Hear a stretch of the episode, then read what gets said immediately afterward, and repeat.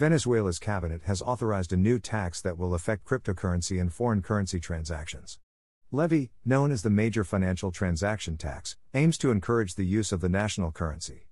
Tax pressure would drive businesses and citizens to transact outside the law, experts say. The Venezuelan cabinet has authorized a new tax that will affect cryptocurrency and foreign currency transactions and payments.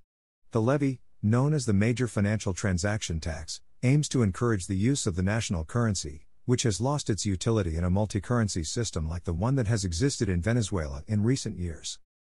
The tax stipulates that any transactions or payments conducted in foreign currencies or cryptocurrencies in an unlimited number will be subject to a charge of up to 20%, depending on the nature of the transaction and the organizations or individuals involved.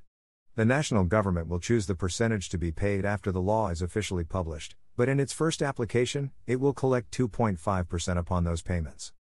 The introduction of cryptocurrencies under this law reflects the importance of this type of currency as well as the number of transactions and payments that take place in the country.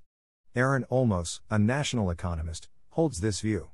The law's main goal, however, would be to tax transactions involving dollars, which, according to estimates, account for 65% of all activities and payments in the country.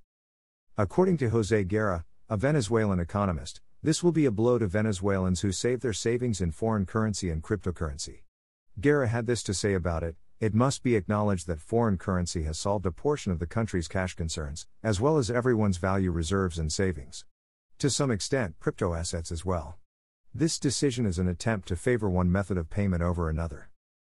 According to Oscar Jose Torrealba, head of the country's Economic Knowledge Dissemination Center, a side effect of this law would be to incentivize the creation of illicit markets to avoid paying the law.